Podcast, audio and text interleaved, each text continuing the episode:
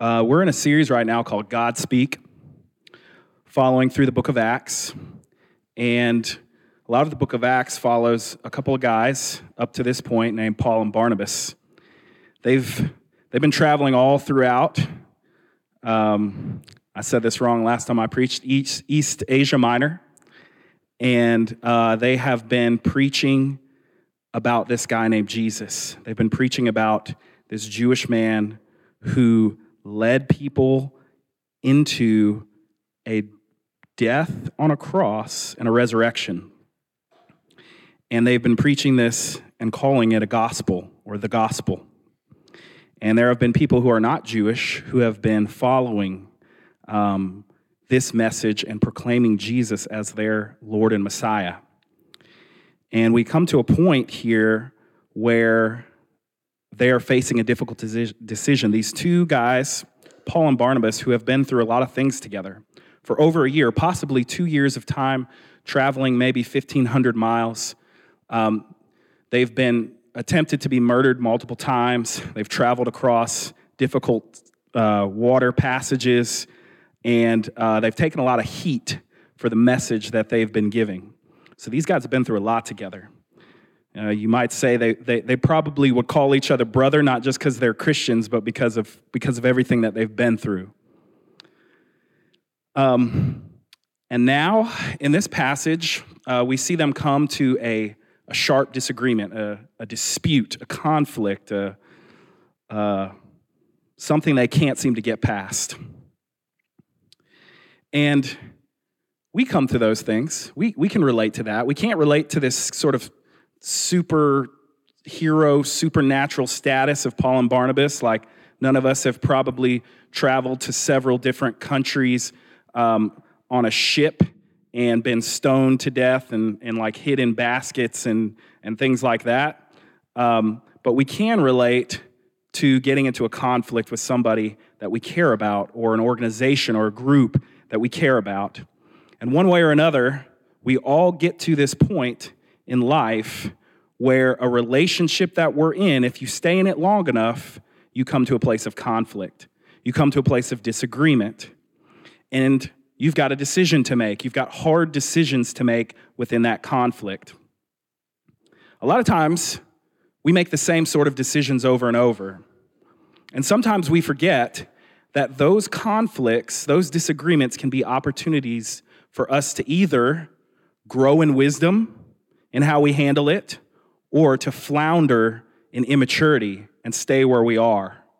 And this passage is a passage like that, where I'm hoping that we can look, that we can glean some wisdom and understanding from the imperfect way that Paul and Barnabas and Timothy handle the conflicts in their lives and see if we can't grow into more maturity through conflict. That's the question that I want us to be thinking about this morning is can you grow in wisdom through conflicts, through disagreements that you have with people that you care about over things that you care about. That's our question for this morning. Let's look back to the text to help guide us as we pursue some answers and maybe some more questions as well. So, in verse 36, it says, Sometime later, Paul said to Barnabas, Hey, let's go back and visit the believers in all the towns where we preach the word of the Lord and see how they are doing. Barnabas wanted to take John, also called Mark, with them, but Paul did not think it wise to take him because he had deserted them in Pamphylia and had not continued with them in the work. So here's the conflict. Um, John Mark, this, this guy who uh, Barnabas is advocating for, he bailed out on him in the middle of something. And so Paul has reason to doubt this guy. But sometimes conflicts aren't that clear for us. Sometimes we blame people for things that really have more to do about ourselves.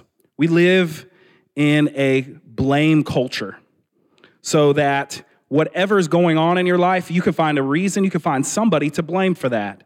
You could blame Trump, you can blame the Democrats, you can blame the Republicans, you can blame a media outlet, you can blame your church, you can blame your family, you can blame anybody but yourself. And so, as we look at these conflicts, I want us to continue to think about it might seem clear and easy here what's happening with Paul, but how many times do we miss opportunities to grow and we stay immature because we're blaming somebody else for something we need to grow up in? I'll give you an example from my life. It's a little bit, has some similarities with Paul a little bit, because uh, when I was a teenager, I found myself in a place where I really like to have a lot of fun and do a lot of crazy and foolish things. And that followed me up until my young adulthood, until um, I caught religion. I came to um, faith in Jesus as an adult, and um, I got really hardcore and really serious with it. And um, I got to the point where kind of I didn't really have good work boundaries. And I don't mean like work, getting a paycheck work. I mean like uh, anything you call like Christian work and, and, and charity and, and, um, and ministry and things like that. And um, what I would do is I would dismiss a lot of people in my life. And I had really good reason to do that because they didn't get it. Okay? They, they didn't get what I was about, and I didn't have time to explain it to them. So I just kind of moved on from them. So I never really got to the point in those relationships where I could have any kind of meaningful conflict with those people because they didn't get it. And so I found myself in a place that's similar to Paul in that I would look at somebody like John Mark and say, "Man, he ain't cutting it. He, I don't, I don't got time for that. I got to move on, man." And I used those kinds of things. I used ministry and not getting it and this important cause that I had uh, to disregard immaturity in my own life. So there were really important things going on inside of me that needed to be addressed. But because I could not slow down and say, well, hey, maybe my disregard of this person has something to do with me more than it has to do with them, I missed a lot of opportunities. And God still worked in my life. A lot of good was accomplished. But it took me a long time to get to a place of maturity. I had time and time again, I had opportunities over and over that I could have grown, but because I wasn't willing to stop and see, because I wasn't willing to listen well to other people in my life, I never even got to the point where there was a meaningful conflict with so many of those people.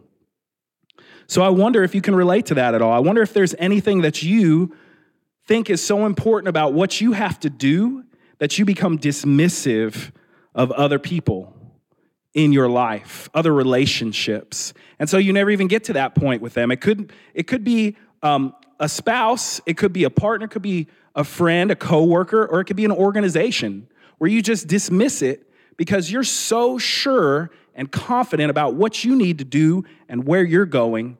And in the process, you miss a valuable opportunity to grow, to mature.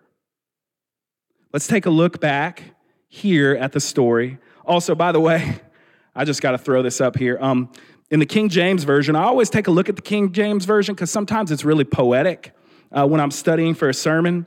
But when Paul, he said to Barnabas in uh, the King James Version, he said unto Barnabas, he said, Hey, let's go again and visit our brethren in every city and see how they do. I didn't know Paul was hood like that. He's like, let's go see how they do, Barnabas. What's good? What's good, Pamphylia? yeah, I got new respect for Paul. I didn't know he was hood like that. So anyway, that doesn't have anything to do with the rest of the sermon. I just, I, could, I couldn't resist. So let's, let's look back. Let's, let's narrow it down, look at some concrete reasons. Why might Paul have not wanted to take John Mark? So he bailed on him, right? Maybe he wasn't tough enough. Maybe physically, he's like, man, I gotta go home. I need my mama. This is really hard. There's nobody here to like feed me hot food, and I'm just, I just need to go home and get in my own bed, right? Maybe that was it. Maybe uh, John Mark actually didn't really totally buy into the mission. Maybe he kind of thought, no, uh, Paul, you keep preaching about like the Gentiles being included on this thing and they don't have to obey the law and stuff. And I just really don't know if I'm down with that. Maybe it was just that Paul thought his mission was, was so important that for whatever reason John Mark couldn't, couldn't make it, that wasn't his concern. That wasn't for him to deal with. And on some level, I really respect Paul for this sort of decision that he made because some of us are just really indecisive about these things. And some of us run away from these types of conflicts and we get real passive aggressive with it. And instead of addressing something face to face, we just try to go around it in whatever possible way that we can. And we say little comments or we write little comments or we whisper little things under our breath instead of just outright saying, hey, I don't trust you on this. And I know why. It's scary to tell people stuff like that. And some people are really scary to tell things like that. I've been scary to tell for people to say something like that to my face in, in the past, and I'm trying to be much less scary in that way. Um, there's a there's a quote in the bulletin we're going to look at later, but it's by Maya Angelou. Maya Angelou says something to this effect when she says this, and it's on the screen. She says, "When someone shows you who they are, believe them the first time."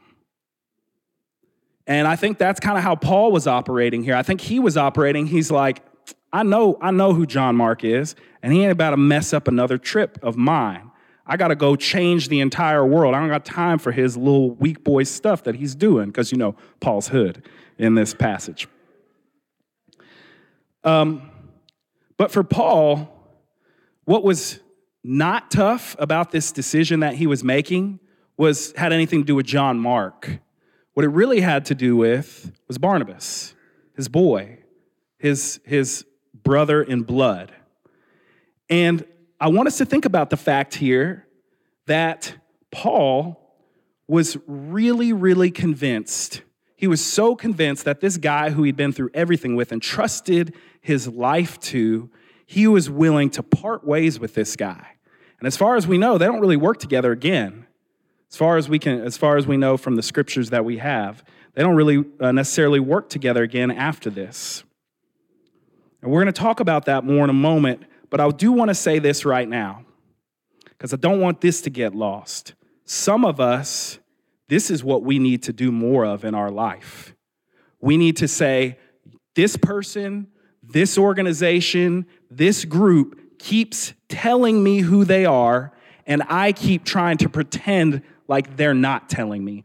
All my instincts are screaming to get out of this situation, to stop trusting this person with my intimate secrets or my finances or my heart or my time, my money. And we keep trying to convince ourselves because we're so scared of the conflict that they are not who they keep showing us that they are. Is that you this morning? Are you in a type of relationship like that where you just need to pony up like Paul and tell it like it is and suffer the consequences. That might be, for some of us in here, what's keeping us from being able to grow and mature. We say, we cover this up with religiosity. We cover it up and say, well, Jesus is working on them. They need grace in their lives. I need to forgive them. Yes, you do. But forgiving them does not mean staying in a relationship with them where they are not only hurting, but harming you on a regular basis. Are you in a relationship like that?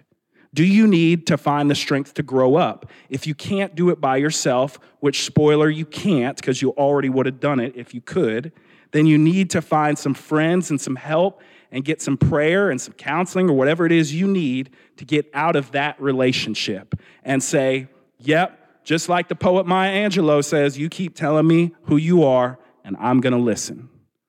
Right? So, anyway, Paul wasn't really like in that kind of situation with Barnabas and John Mark, but it's close enough that we needed to talk about that for a second. So, Paul, like I said, he had good reason to mistrust this guy. He had good reason to mistrust John Mark because he bailed on him. But what about Barnabas? What kind of person was Barnabas?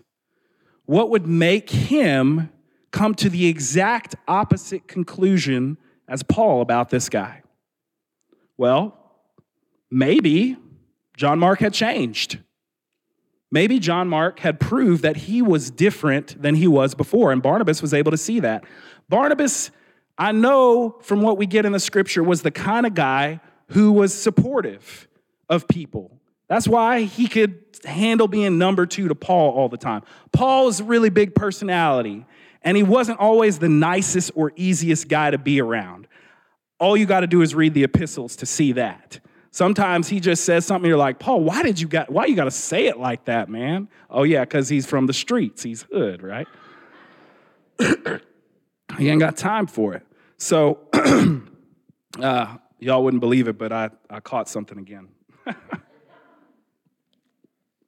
it happens every time I'm about to preach. So one day I'll see all healthy up here, from up here.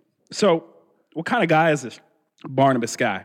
Maybe he saw that this guy actually changed, but maybe not. Maybe he was just codependent. And what I mean by that is, guess what? This is something I hadn't told y'all yet about this story, and it's kind of juicy. Are you ready? Paul and Barnabas were cousins. I mean, not Paul and Barnabas, Barnabas and John Mark were cousins. So they were family members. If any of y'all are close to your family, then you kind of know what I'm getting at already here. Maybe Barnabas just couldn't see it because they were family. And John Mark was like doing the thing that he's done their whole life. He's like, come on, bro, we're cousins. Let me go with you, man. And nothing about Barnabas's character or John Mark's character showed that he was a valuable person to take on the mission. And so when Paul saw that and he saw Barnabas, he said, Mm-mm, no way. I'm not taking that guy. You're so codependent with him. He's just your boy because you're family members. Does that relate to anybody in here? Are you stuck in a cycle with your family because you're so scared to hurt or offend somebody in your family? And you really, really need to draw a boundary somewhere? but you hadn't been able to yet, and it's keeping you from growing and maturing, people. When those situations are happening in our life, it's keeping us from growing and maturing. And again, don't go run out of here and try to fix everything by yourself. Please don't go out of here and call a family member and say, I'm drawing some boundaries right now, right? And here's what it's gonna look like, because you won't know what you're talking about. You'll just be speaking totally out of emotion and all that stuff. You need to get some help. You need to talk to somebody. You need to talk these things out. But that could have been what was going on with Barnabas. He could have had that kind of relationship because Barnabas was an influenceable person.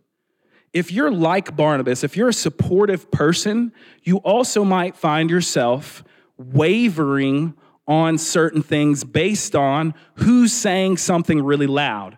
I was joking with the with the band here beforehand um, I used to be a high school teacher. And one time the principal got on the announcements and he said, Hey, um, I think there was a fight, there'd been a fight or something. And he said, Hey, you know, y'all are better than this and you're all leaders and you all need to lead. And he got off the intercom and I said, All y'all aren't leaders. And so I said to the class, They're like, Huh? Yeah, I say, yeah, I know they tell you that in school, and I'm a teacher, and I'm supposed to say the same thing, but you're not. You're not all leaders. Most of you, in fact, are followers. So you better be careful who you choose to follow because they're going to take you one way or another. And that's probably Barnabas would have been sitting in there with that group, like, oh, oh yeah, I guess, yeah. Because let's take a look at what Barnabas, what happens with him when Paul is here and he's preaching this gospel and he's saying, We have freedom, like we read from Galatians 5. We have freedom in Christ. We don't have to be bound. We don't have to go through all the ceremony all day, every day in order to constantly try to get God's favor. We already have it through Jesus. And Peter would act like that sometimes, and then other times he wouldn't eat with people called Gentiles. And let's see what happens when, uh, when Barnabas sees this going on in Galatians 2 here. I'm going to wait for Ben to get that up for me. There we go. Uh, Cephas, that's Peter. He's got four names in, in the Bible. When Cephas came to Antioch, I opposed him to his face. This is Paul talking. Remember, I told you he's he. Paul likes conflict. Okay, he's we most of us don't, but Paul does. Probably Enneagram eight. Okay, because he stood condemned, which so am I. So I'm you know I'm in there. So for before certain men came from James, he used to eat with the Gentiles. So he's busting Peter out to his face in front of everybody. But when they arrived, he began to draw back and separate himself from the Gentiles because he was afraid of those who belonged to the circumcision group. The other Jews joined him in his hypocrisy, so that even by their hypocrisy, even Barnabas was led astray. So Barnabas was an influenceable person. He was a supportive person. And you might be that kind of person. And if that's the case, when it comes to conflicts, that might be something that you have to watch out for. That might be something you need to pay attention to in the patterns in your life. Here's, here's what I've noticed that for all of us, there are things that if you're in relationship with somebody long enough, they'll say this sentence to you. They'll say, Why do you always do X? Right? In whatever the conflict is. Why do you always yell and then leave? Why do you always get silent, say everything's fine, and then passive aggressively attack me throughout the house the rest of the day with little things that you move and little things that you do? Why do you always? What's the why do you always for you in your life? What is the every time a conflict comes up, you find yourself doing this thing? That right there is an opportunity for us that's an opportunity for us to grow, to change, to mature. Uh oh. My experience in this thing called Christianity, growing up in this thing, this thing called Christianity, is especially what we call American evangelicalism, is, is there is this um, huge emphasis on grace and forgiveness, which are essential to our faith. They're so important. They're so important. But there's also wisdom and maturity. There's also growth that takes place. So that when we come to this place and we expect to encounter God, what we are here to encounter is a God of wisdom as well. And so I want us to think about this idea right here, and I have this as well on the screen. Um, actually, two, two things here. First, I'm skipping past something, uh, Ben. But this idea that um,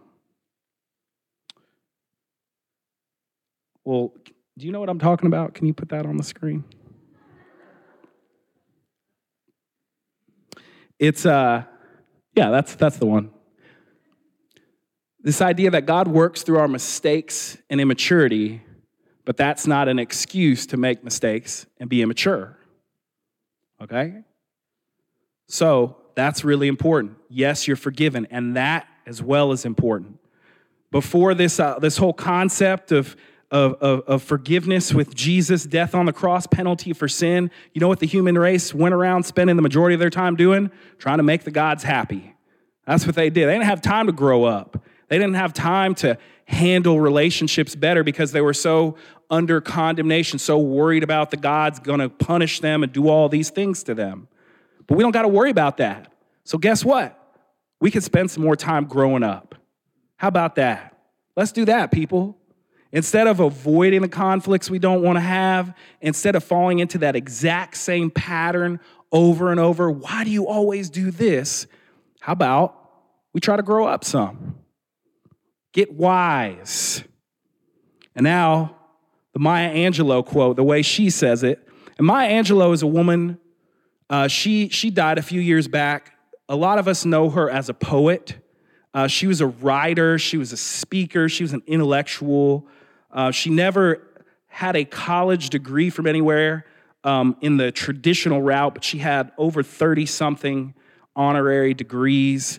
She did everything from uh, like do transportation for trains, to work as a dancer, to, um, to be a playwright. I mean, this woman did everything. She also had a rough childhood. She was abused by an uncle when she was very young, and she told on him, and he was killed.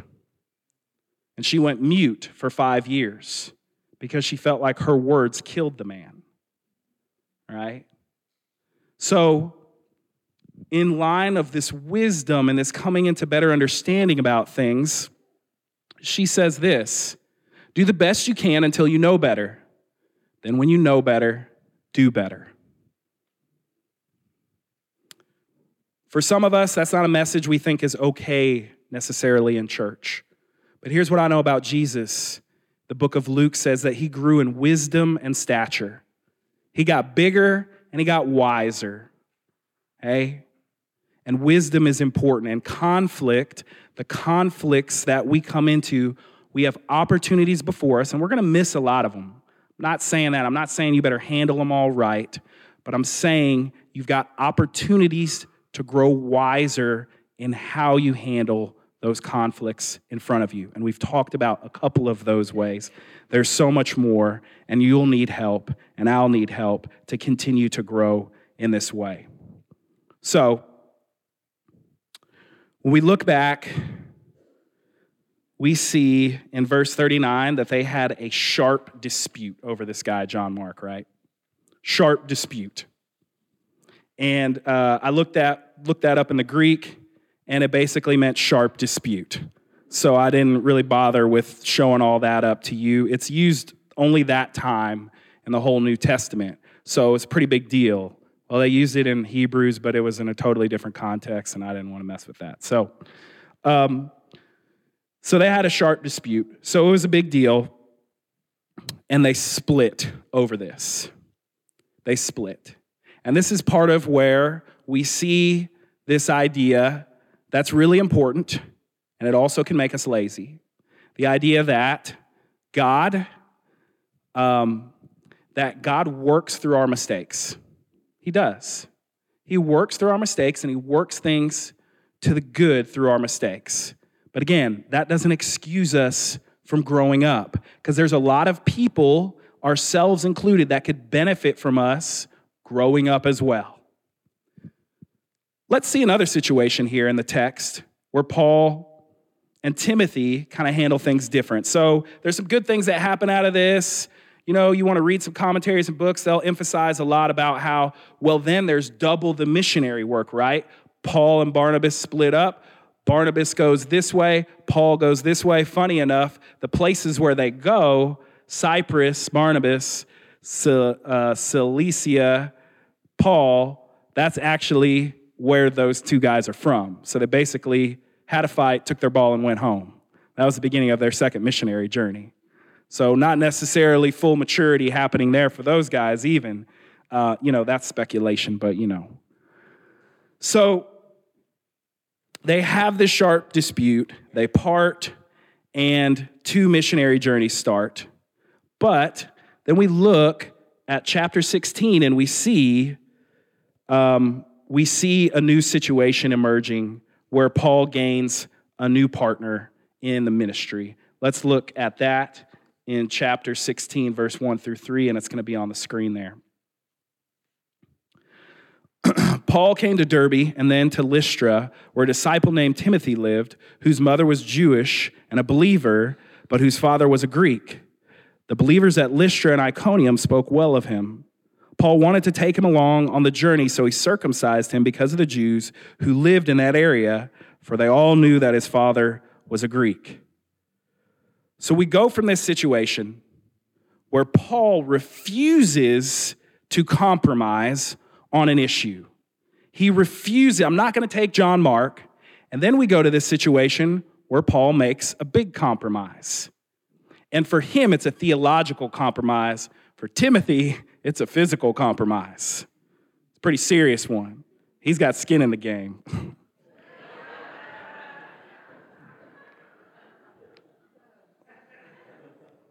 just a metaphor, just euphemism.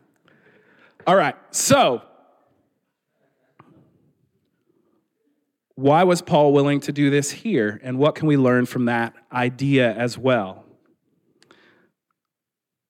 This was such a big deal in the ancient world because there wasn't this idea, by and large, that you could adopt belief in somebody else's God without becoming that type of person and then following all of their customs and all of their rules and all of their laws. There just really wasn't a lot of precedence for that idea. So you had you had people that we've seen all along in these journeys called the God-fearers, who they were Gentiles and they would come to the temple on the outside and they would they would partake in worship of the Hebrew God, of the Jewish God, in whom Jesus was a part of that scenario there, right? But then they would go back out and they would worship all their other gods and do all their other stuff. And that all worked out fine until Paul came along and said, These people can be fully in, but they don't have to adopt all of our rules and customs and laws and ways of seeing all of the world. And that was really dangerous for a lot of reasons. One of them was just simply political, because there was no difference in this ancient Roman world between political and spiritual. There was nothing like that. We've got all these little divides and all these categories we try to make where sometimes it's spiritual, where, oh, the president is uh, represents these values, but then, um, but then, oh, but he's not a pastor, so he doesn't have to follow these values, or whatever it might be. Well, I vote for the, I'm a single issue voter, or, you know, well, work is work and religion is religion. We divide all these things up. Ancient world wasn't like that. It was all just smashed together, and it, and it is. We just sort of want to separate it. So, these people then are going to the temple, they're hearing about Jesus, they're believing in this Hebrew God, and Paul's saying, do whatever you want, be free, but don't worship these other gods anymore. It's a big deal because commerce, politics, money, all those things are caught up in this idea. And so when Paul then takes this guy who's sort of biracial in some kind of way, Timothy, and he has him get circumcised, that says a lot.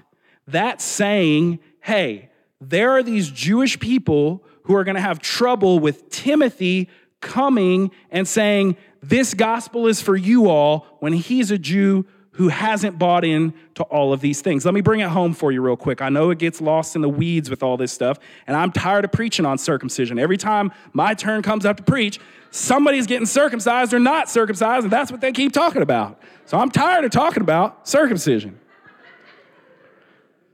Let me break it down to your level.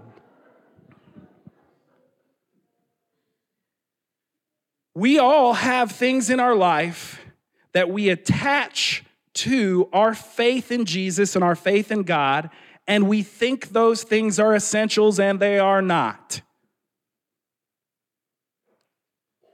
We create hindrances for people to find freedom in Christ because we are so unreflective about the conflicts in our life that we become so confident that the way we do things is the way that it should be. And I know this is a uh, becoming an old conversation at Christ City, but it's a continuous thing we will have to deal with. There are parts of us that are so entrenched and entwined in our religion, it's really the opposite of what Paul preached here. Paul preached a message of this. Well, let's, let's look at it on the screen. Galatians 3:26 through 29. So in Christ Jesus, you are all children of God through faith. For all of you who were baptized into Christ have clothed yourselves with Christ. There is neither Jew nor Gentile. That's the first thing he says there. Jew nor Gentile, neither slave nor free, nor is there male and female, for you are all one in Christ Jesus. If you belong to Christ, then you are Abraham's seed and heirs according to the promise. He is doing something so radical and unknown here that we just constantly throughout history, Christendom being one of the worst uh, perpetrators of this, we just reverse it over and over. We say, no, it's not about that we're all under Jesus and you can maintain your culture and I can maintain mine and my identity. But we say, no, you need to be like me. You need to talk like me. You need to think like me. You need to vote like me, or you're not really in. And this is the thing, strangely enough, that Paul makes a compromise on. He makes a compromise and says, Timothy, we go ahead and get you snipped up, man, because we don't want the, the Jewish believers to get focused on the wrong things. There are important symbols that all of us have that represent who God is to us. And they're symbols. They're like, God is like this. There's a metaphor for God and his strong right arm or this. God is like that. And they're really important to us. And they're also inaccurate. They're hard to really reckon with. And so when we're in conversation, getting back to this idea of God speak here, rather than try to correct other people with the things we've, some, we've become so sure about, we can listen. We can listen and find out what are the, the ways you think about God that are important to you. And maybe in those type of compromises, we can find that Jesus can be the Lord of those things, that we could maybe better encounter who God really is.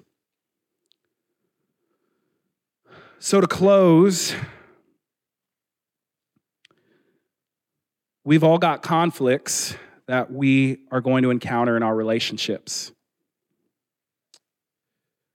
And we need to examine what are the things that we keep doing over and over and ask somebody to tell us about what's, what's that like? What is that like for them?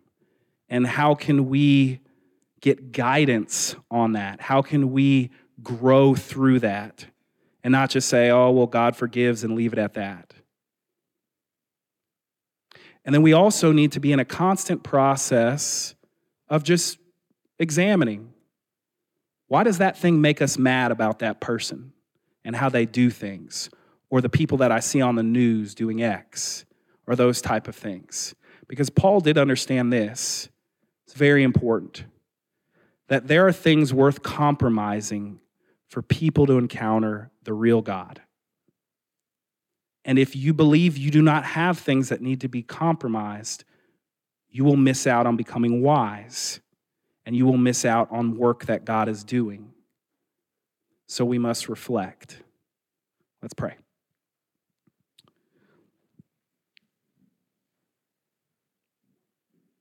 Lord, thank you for your word.